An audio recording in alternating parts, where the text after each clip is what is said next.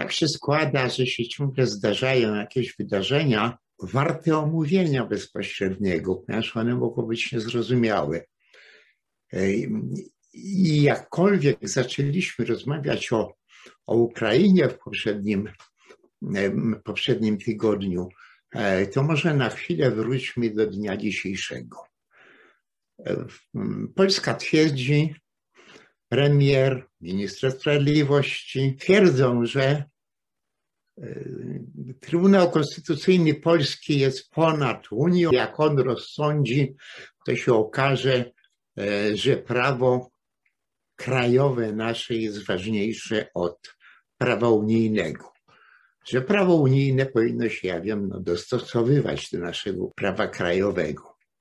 Ponieważ każdy kraj ma nieco inne systemy prawne, układy prawne, no to nie wiem, ta biedna Unia Europejska by się chyba rozsypała, żeby wszystkich zadowolić.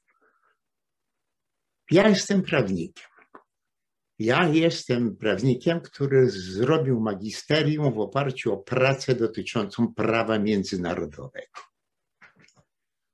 I naprawdę to prawo międzynarodowe znam.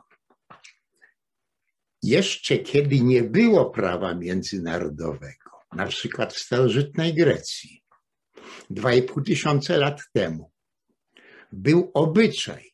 Ten obyczaj stwierdzał, że prawo ponadnarodowe dotyczące właśnie systemów międzynarodowych jest ważniejsze od prawa krajowego.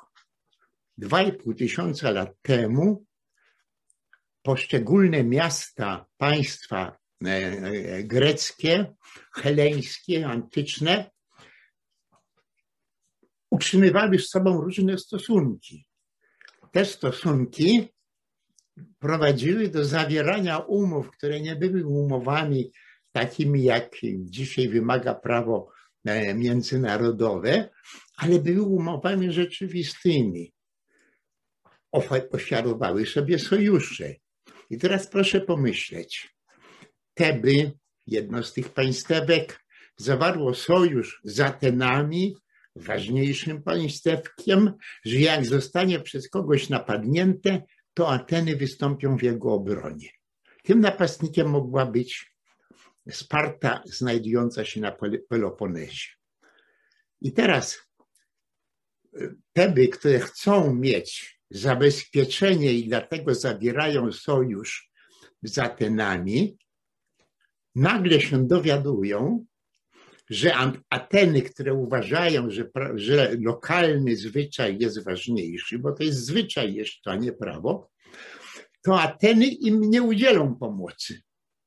Po co więc zawierać e, takie porozumienie międzynarodowe, które może w każdej chwili przestać istnieć i na które nie można liczyć? Ogromna większość krajów, a jest ich ponad 200, Uznając konwencję jedyńską, Polska także. Przez cały PRL to przecież obowiązywało, nie mówiąc o II Rzeczypospolitej, że prawo międzynarodowe jest ważniejsze. Dla nas to było szczególne, bo jak my, jak Piłsudski zawiera na, na początku 1921 roku sojusz z Francją, to nie po to zawiera, żeby Francuzi powiedzieli, a nas to nie obchodzi bo nasze prawo jest ważniejsze, a myśmy w tej chwili uchwalili prawo, e, że nikogo nie będziemy popierać. Nie, Piłsudski wierzy, że jak e, Polska zostanie napadnięta, to Fran mając taki sojusz z Francją, Francja agresorowi wypowie wojnę. I tak też i nastąpiło. To, że Francuzi na własną szkodę nie potrafili tej wojny prowadzić, podobnie przynajmniej jak Brytyjczycy kierowani przez Churchilla, to już jest inna sprawa. Ale Francja była w porządku. Francja wypowiedziała wojnę Niemcom, które napadły na Polskę. Unia Europejska nie wprowadziła po dwóch i pół tysiąca lat, czy więcej. Unia Europejska nie wprowadziła zwierzchnictwa prawa międzynarodowego nad prawem krajowym, tylko Unia Europejska stwierdziła, w jakich dziedzinach ona ma tą wyższość. Nie ma na przykład wyższości w ustanowieniu prawa małżeńskiego. Natomiast są liczne przepisy, kiedy prawo unijne jest nadrzędne, ale to prawo unijne jest jakby, jakby tylko wycinkiem prawa międzynarodowego. Jak się nie zna ogólnych zasad, jak się sądzi, że umowy międzynarodowe są mniej ważne niż polska konstytucja, która została do nich dopasowana, no to jest tylko dowód nawet nie, nie ingerencji prawniczej. To jest po prostu dowód braku inteligencji w ogóle. Przeciętny człowiek e, może oczywiście tego nie wiedzieć, no ale wielu prawników w Polsce no powinno się zwrócić do uczelni, której nadawały te tytuły, żeby ich pozbawiło tytułu ukończenia studiów, czy, e, e, czy magistra prawa, albo nie daj Boże, bo i tak się zdarza, doktora prawa, a, nawet pojawiają się jacyś profesorowie, którzy nie wiedzą, e, nie wiedzą, co to jest prawo międzynarodowe. Teraz możemy przejść do tego tematu, którym się zajmujemy. Zajmujemy się Ukrainą, po części Białorusią, między innymi po to, żeby pokazać, że ich historia, ich zdarzenia historyczne przez większą część historii inaczej były traktowane niż polskie. W istocie e, ten związek, bezpośredni związek Rzeczypospolitej obojga narodów jest od połowy XVI wieku do rozbiorów. To jest XVII-XVIII wiek i połowa, i połowa XVI wieku, od Zygmunta Augusta począwszy do Stanisława Augusta.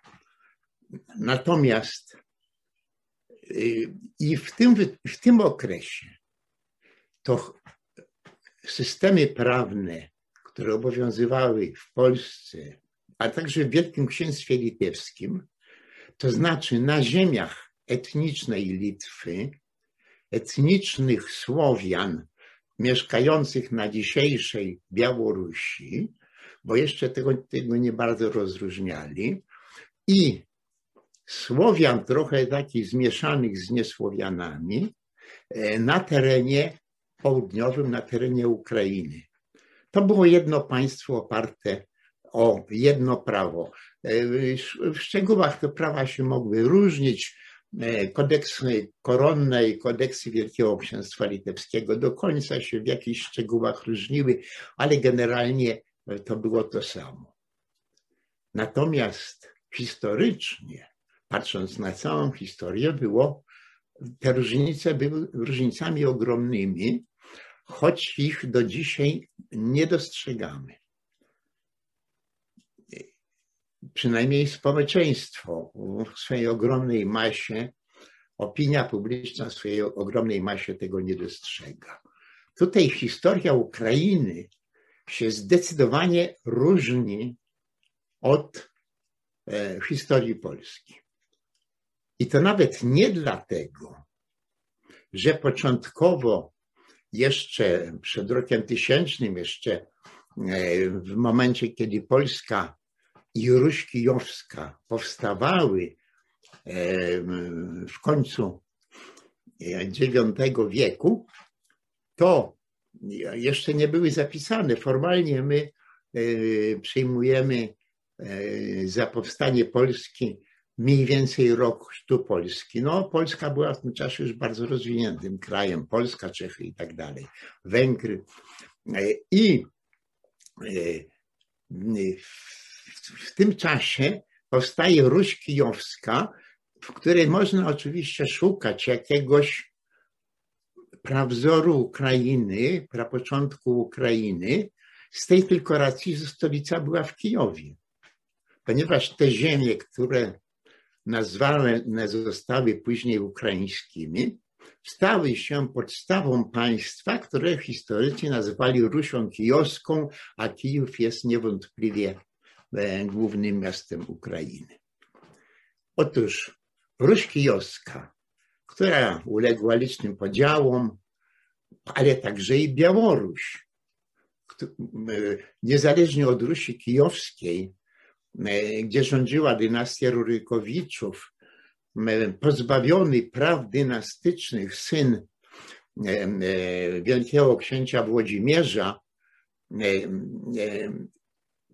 przejął niejako odrębne państwo, późniejszą Białoruś, co nastąpiło na samym początku XI wieku. Także historia państwa, które się dzisiaj nazywa Białorusią, zaczyna się mniej więcej w okolicach roku tysiącznego, trochę później. Natomiast historia państwa, które się zaczyna dzisiaj nazywa Ukrainą, no zaczyna się co najmniej w IX wieku. Ta Ruś Kijowska została w większości zniszczona, rozbita przez najazdy tatarskie e, w XIII wieku. Mongolskie, tatarskie, my je tak nazywamy, w istocie to były najazdy chińskie, e, jakkolwiek organizowane przez dynastię mongolską, która rządziła w Chinach. I e, Ruś kijowska została rozbita, ale Ruś białoruska nie. Tam było za zimno dla e, przybyłych e, z Chin czy przybyłych ze środkowej Azji, e, głównie zresztą Mongołów, ale, ale z tego wielkiego imperium chińskiego. W chińskiej, we współczesnej chińskiej literaturze historycznej my możemy przeczytać, że w XVII-XVI wieku E, Chiny graniczą z Polską. Znaczy z Polską, z Rzeczpospolitą obojga narodów, prawda? E, z Litwą e, połączoną wkrótce z Polską. Cały ten obszar po prostu nominalnie podlegał władcy Chin. Ale ten obszar się, ten, ten rozbity obszar się w jakiś sposób zaczął odbudowywać. Najtrudniej było odbudować się na Ukrainie. Dlaczego najtrudniej? Istnieje taka droga, to znaczy pas dróg, którymi przychodziły kolejne ludy z Azji do Europy. My nie jesteśmy w stanie wyliczyć, wskazać wszystkich i tak dalej, ale mniej więcej od początków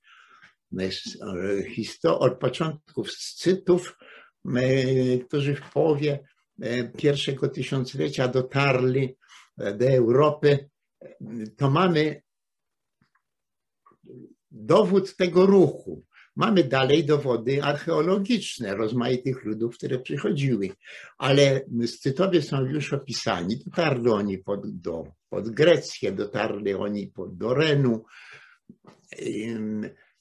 I oni e, wszyscy szli pasem, e, pasem takich stepów, półpustyń, ale przede wszystkim stepów, które prowadziły od gór altajskich przez Azję najpierw zachodnią, doprowadzały do Wołgi. Ta Wołga była dość silną przeszkodą. Dolna Wołga w rejonie dzisiejszego, dzisiejszego byłego Stalingradu e, nad Wołgą, na północ e, od Astrachania. Tam e, dość trudne było przebycie tej rzeki. Po drugiej stronie wznosi się bardzo wysoki, wisty brzeg, są bardzo duże różnice wysokości. Także część tych wędrujących ludów, jak docierała do Wołgi, to część tych ludów szła potem wzdłuż Wołgi i idąc wzdłuż Wołgi dochodziła prawie że do jej źródeł, a na pewno dochodziła do międzyrzecza Wołgi i, i Oki i gdzie, gdzie Dolnej Oki, gdzie powstało później, grubo później państwo rosyjskie. I to pierwsze państwo, które może być protoplastą e, Ukrainy, to jest właśnie Ruś Kijowska. I ta Ruś Kijowska została rozbita, ale najmocniej i prawie całkowicie została rozbita w części południowej. Tej części południowej, którym nadchodziły ludy ze wschodu. I one dopiero wzdłuż rzek, wzdłuż Wołgi, jak mówiłem przed chwilą, a później wzdłuż także Dniepru, kierowały się na północ. Mongołowie i ich rozmaite odmiany, nazywane, nazwane w owym czasie Tatarami, nie sięgały tak daleko na północ. W momencie, kiedy Mongołowie podbili bez trudu i w większości wypadków bez walki, takie powstające w oderwaniu od Rusi Kijowskiej, oddzielone pustą, niezaludnioną przestrzenią, ziemię na Zalesiu, to znaczy ziemię między Dolną Oką a Górną Wołgą, to właściwie bardzo nieliczne stawiły, były tam jakieś księstwa, które mające ludność o charakterze nieindoeuropejskim. Dzisiaj nazywamy tę, tę grupę grupą fińską czy ugrofińską, ale to jest nazwa, która powstała dopiero w końcu XVIII wieku i, i rozwinęła się dopiero w wieku XIX. Nikt tak przed, e, przed końcem XVIII wieku tych ludów nie nazywał. Uczeni petersburscy poszukiwali jakiejś nazwy dla ludów niesłowiańskich, które mieszkały w tym północnym obszarze, na którym powstał, powstał Sankt Petersburg. I ponieważ w pobliżu były ludy, e, które ktoś tam nazwał Chinami, e, e, to wprowadziły tą nazwę ludy ugrofińskie.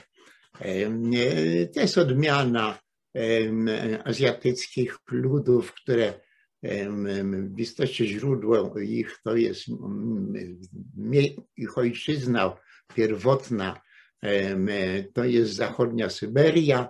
E, one potem przeszły na drugą stronę Uralu, aż dotarły, aż dotarły do północnego e, Bałtyku, do obecnej Finlandii, do obecnej Łotwy.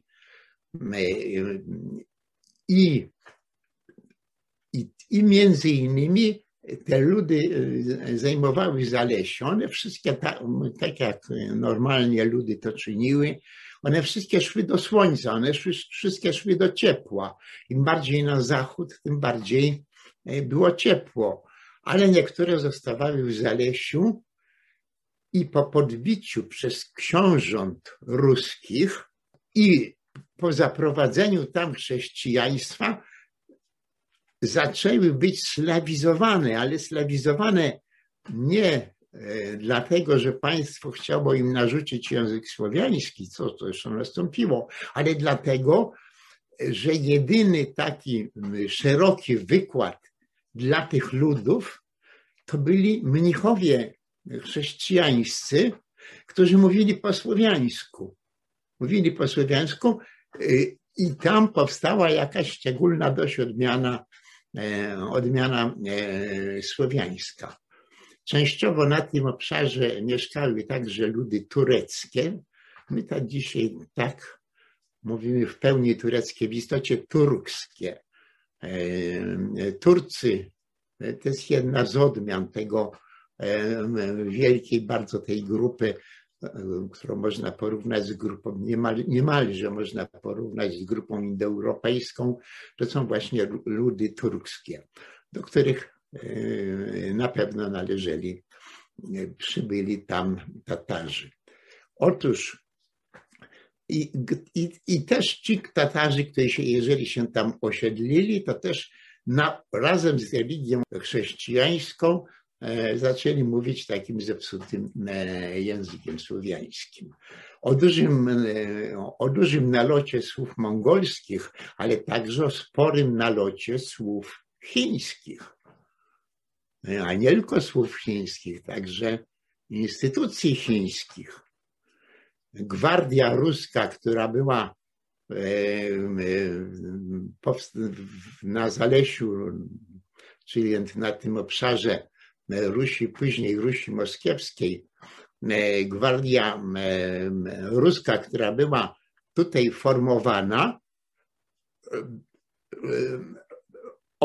pilnowała pałacy cesarskich w Chinach.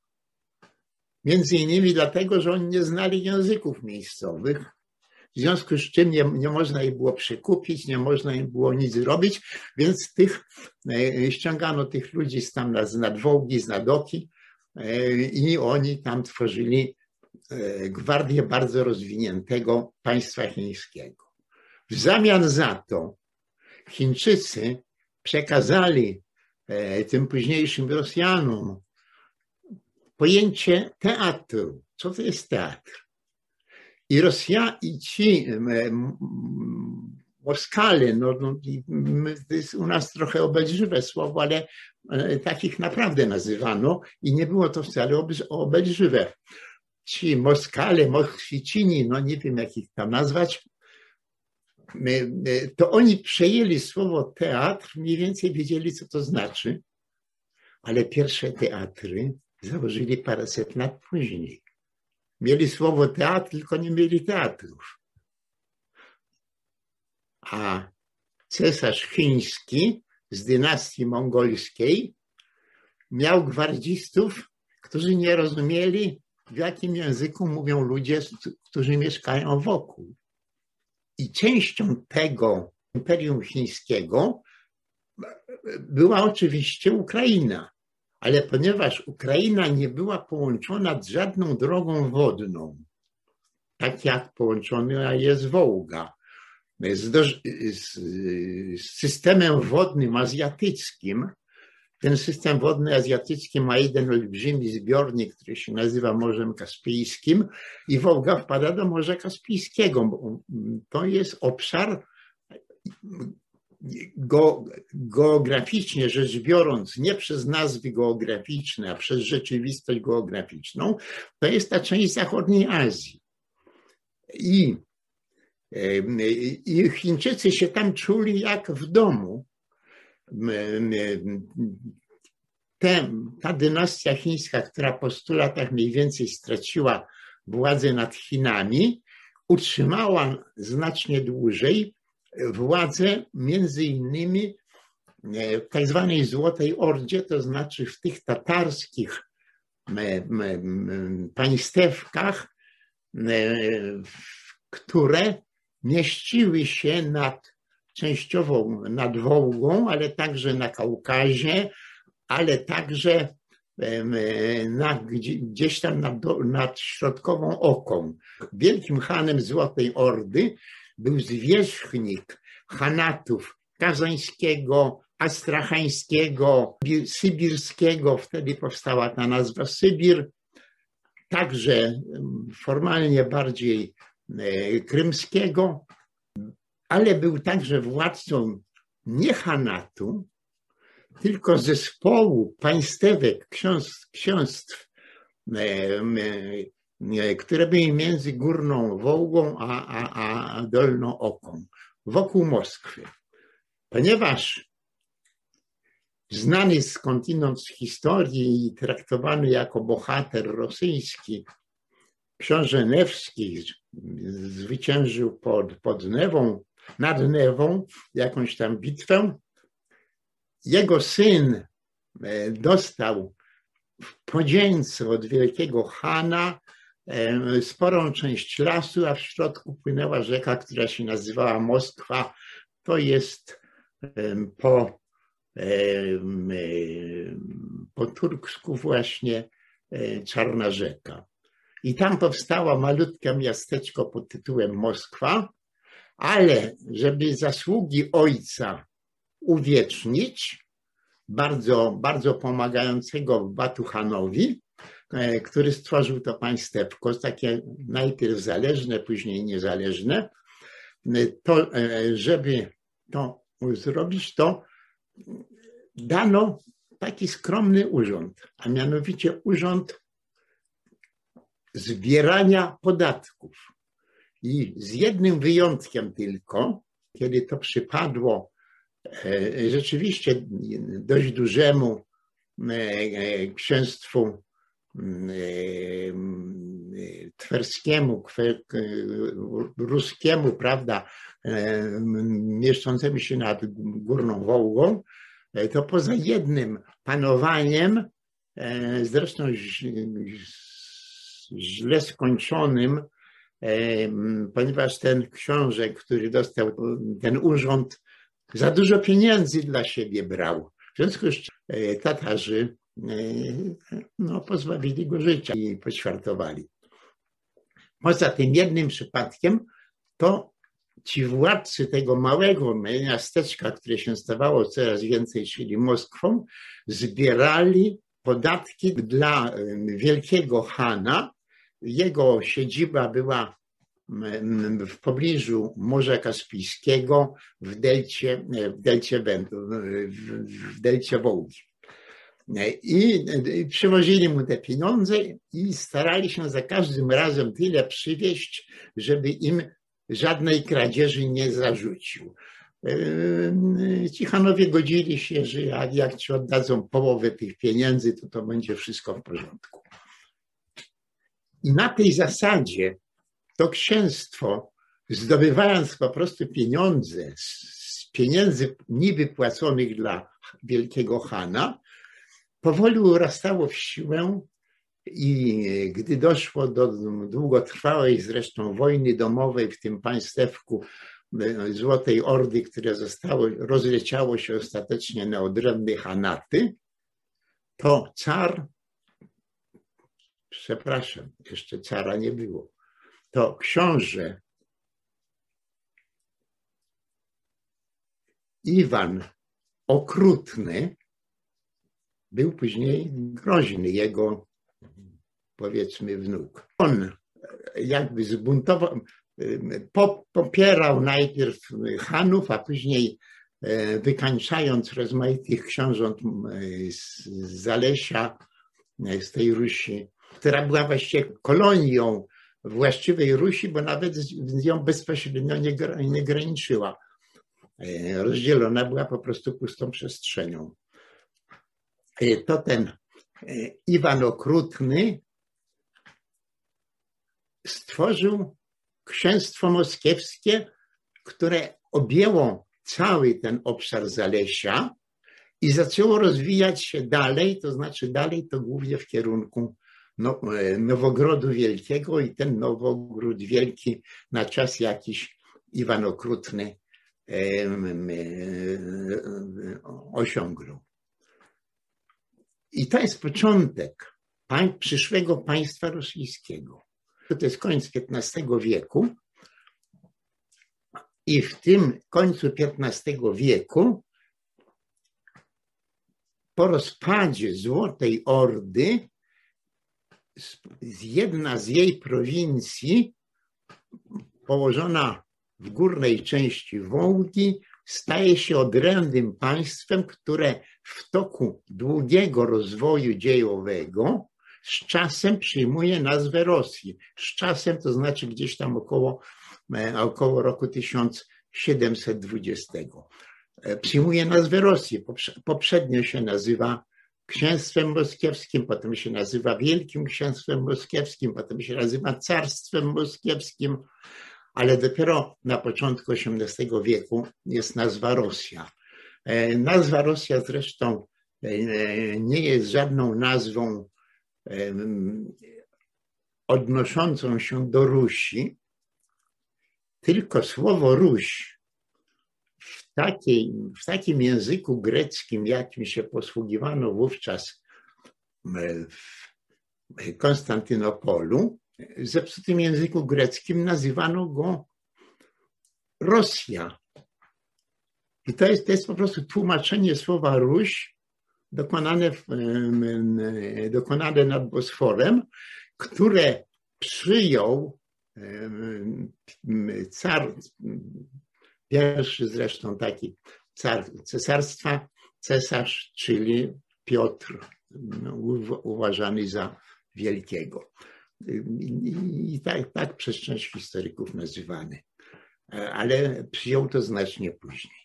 Wszystko, co się działo poza Ukrainą, ponieważ Ukraina, wróćmy do najazdów mongolskich, do najazdów tatarskich. Jeżeli ziemie nad Górną Wołgą były połączone z państwem mongolskim, to ziemie nad Dnieprem tego połączenia nie miały. Co więc zrobili to Tatarzy? To zrobili, do czego byli przyzwyczajeni. Wymordowali całą ludność, a, reszta uciekła. I na przykład ilość mieszkańców Kijowa, to miasto z trudem przetrwało, ilość mieszkańców Kijowa nie sięgała tysiąca ludzi. Stolica wielkiego Ongiś, wielkiej Ongiś Rusi Kijowskiej, wielkiego państwa, ma, nie ma nawet tysiąca ludzi. I, I w dodatku nie jest zbudowane wysoko na skarpie nad Dnieprem, tam gdzie była ta prawdziwa Ruś, stolica Rusi Kijowskiej, ono tylko zostaje zbudowane nad rzeką, na dole.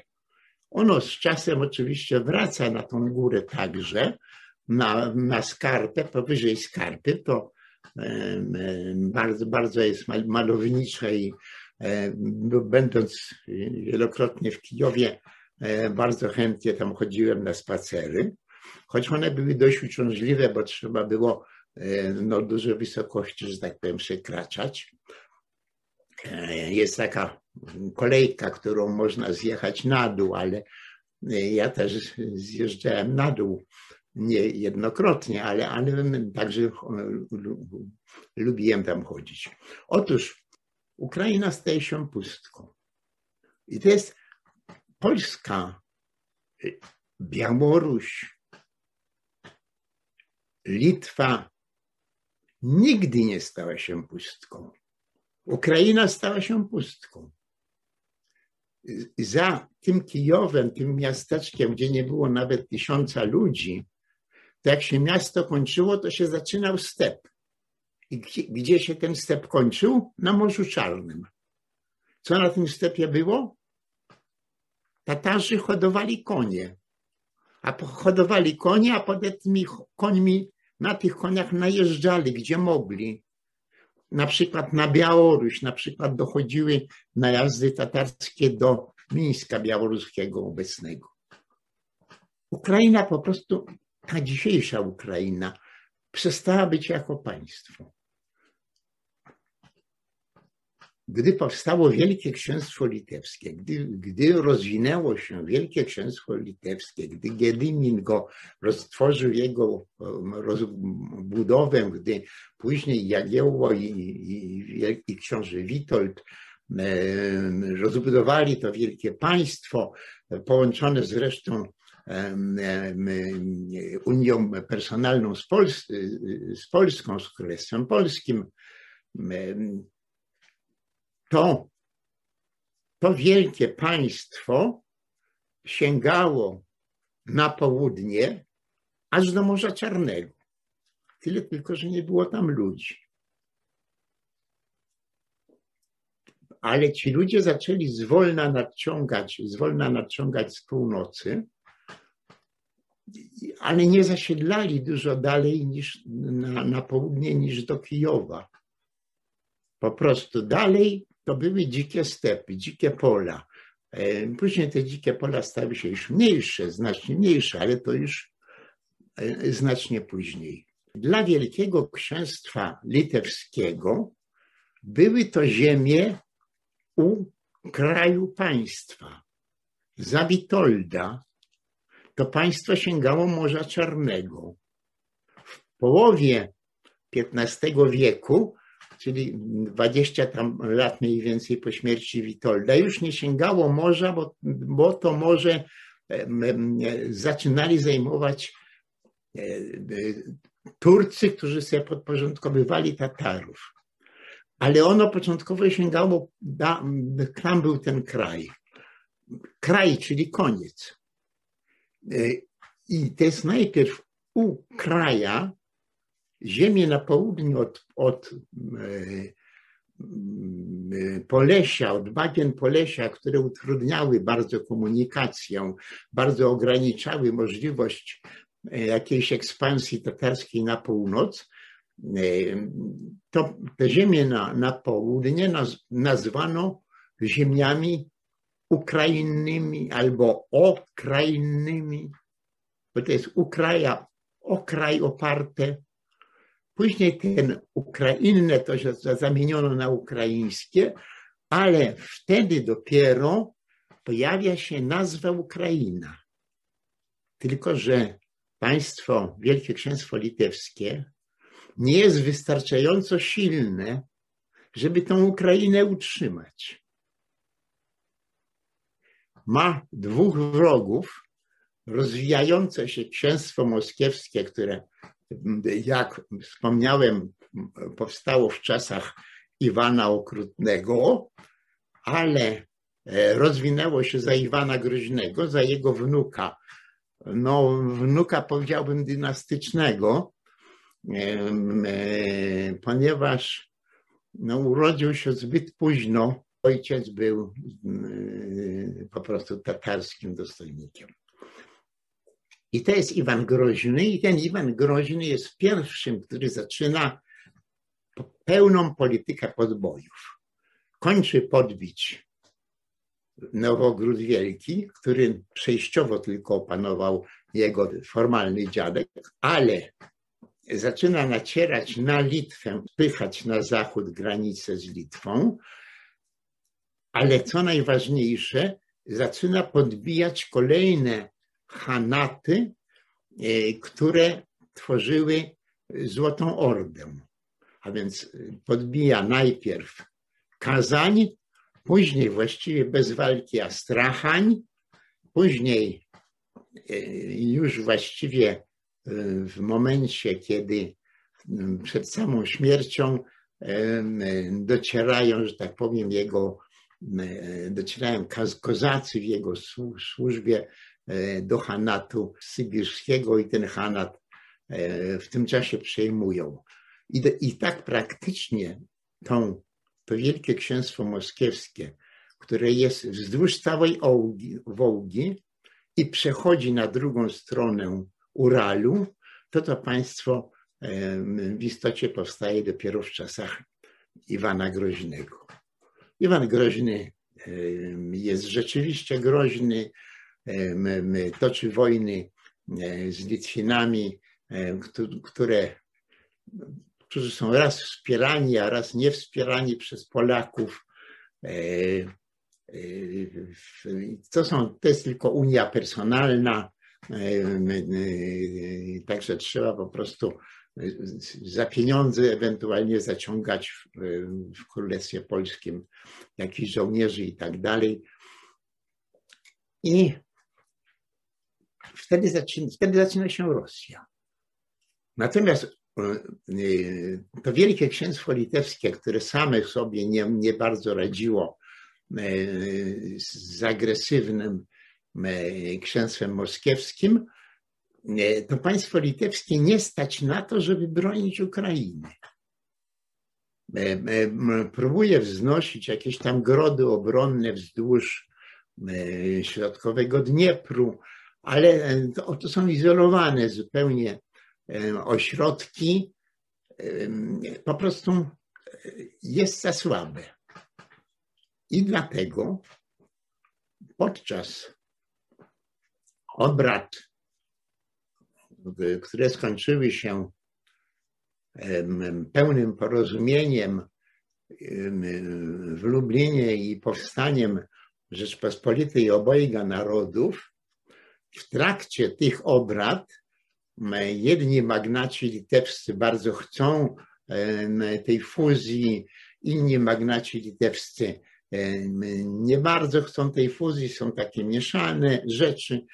Król Zygmunt August godzi się prośbie magnatów, którzy mieli posiadłości głównie na Wołyniu, a więc tak zwanych książąt wołyńskich, oni zgłaszają się żeby włączyć ich do, do Polski. I Zygmunt August włącza, włącza ich do Polski. A wtedy oni proszą, że mają posiadłości na tej Ukrainie, Ukraja, Ukrainie, żeby to też włączyć. I król się godzi i też to włącza do korony. I teraz wpływa to na to, że, że te opory, które były w Wielkim Księstwie Litewskim przeciwko Unii, jakoś zaczynają niknąć i dochodzi do Unii Polsko-Litewskiej. Unii rzeczywistej polsko-litewskiej, wspólny król, wspólny Sejm, to wszystko inne już jest oddzielne. Oddzielnie wojsko, oddzielnie sejmiki. Zresztą te sejmiki na wzór Polski bardzo niedługo przed Unią Lubelską zaczęto na Litwie tworzyć. Tak powstaje Rzeczypospolita Obojga Narodów. I ta Rzeczypospolita Obojga Narodów na początku dostaje prezent po postaci ziem, które nazywają się już Ukrainą. Jeżeli mamy mówić o historii państwa ukraińskiego, nie historii Rusi, która przecież sięgała e, do Nowogrodu Wielkiego, która miała kolonię w Zalesiu, to ten wydzielony obszar ukraiński staje się dopiero takim wydzielonym obszarem w drugiej połowie XVI wieku. Zachowuje dominującą religię. Jest to religia prawosławna, zależna od Konstantynopola nic wspólnego nie ma z żadną zależnością do Moskwy, bo byłoby to w ogóle śmieszne. A więc y, zachowuje religię, zachowuje języki, ale nikt tam nie, nie wymaga, żeby mówić rozmaitymi językami. Obywatele Polski uważający się za Polaków w wieku, powiedzmy sobie w połowie wieku XVIII mówili ośmioma głównymi językami. Ośmioma głównymi językami. Polski język, litewski język, e, białoruski język, ukraiński język, żydowski język, karaimski język, niemiecki język, ale oni wszyscy byli, wszyscy uważali się za Polaków ponieważ nikomu w owym czasie nie wpadało do głowy w Europie, e, żeby określać naród według kryteriów etnicznych. My dzisiaj wiemy, naród to jest wspólnota losu. To są ludzie połączeni losem historycznym. Oni oczywiście takiej, takiej formuły nie mieli, ale tylko wiedzieli, że co to jest naród Naród to są wszyscy, wszyscy poddani króla, niezależnie od tego, jakimi językami mówią. I niezależnie od tego, jaką religię wyznają. Ta Ukraina, a ściślej mówiąc, trzy obszary, historycznie biorąc trzy obszary. Wołyń, który początkowo nie był nazywany Ukrainą,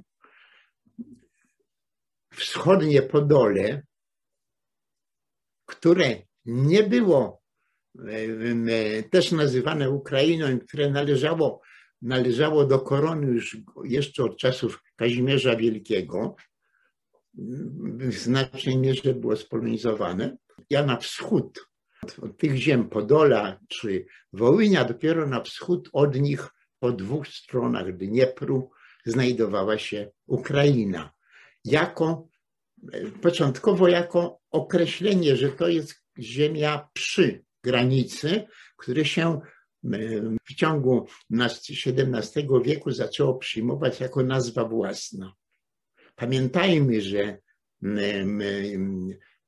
Chmielnicki, Bogdan, Chmiel, Bogdan Chmielnicki, przywódca e, powstania, które dzisiaj możemy nazywać powstaniem ukraińskim, w ogóle się tak nie nazywa. On, on był przywódcą zaporowskim, a nie ukraińskim.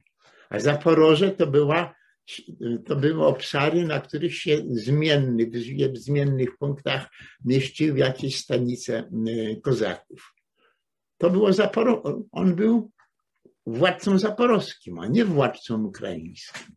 Tak na pewno zaczęto nazywać się, że już są oni ukraińscy dopiero właściwie w XVIII wieku po kolejnym nieszczęściu, które dotknęło Ukrainę. Tym kolejnym nieszczęściem, może nawet straszliwszym, były wydarzenia na Ukrainie, wojna domowa na Ukrainie, która rozpoczęła się w połowie XVII wieku i właściwie e, ten zespół wojen zakończył się dopiero na początku XVIII wieku, już w czasach króla e, Augusta e, Saskiego.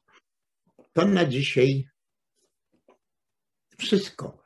Ta Ukraina długo się nie nazywa Ukrainą.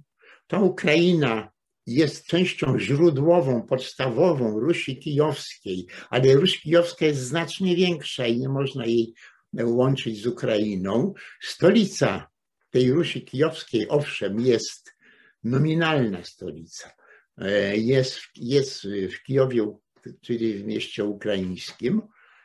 E, później to jest teren wyludniony. Później to jest teren, który zaczyna być zaludniany dopiero wtedy, kiedy się Ukraina znalazła w koronie po Unii Lubelskiej. Ale do tego wrócimy za tydzień.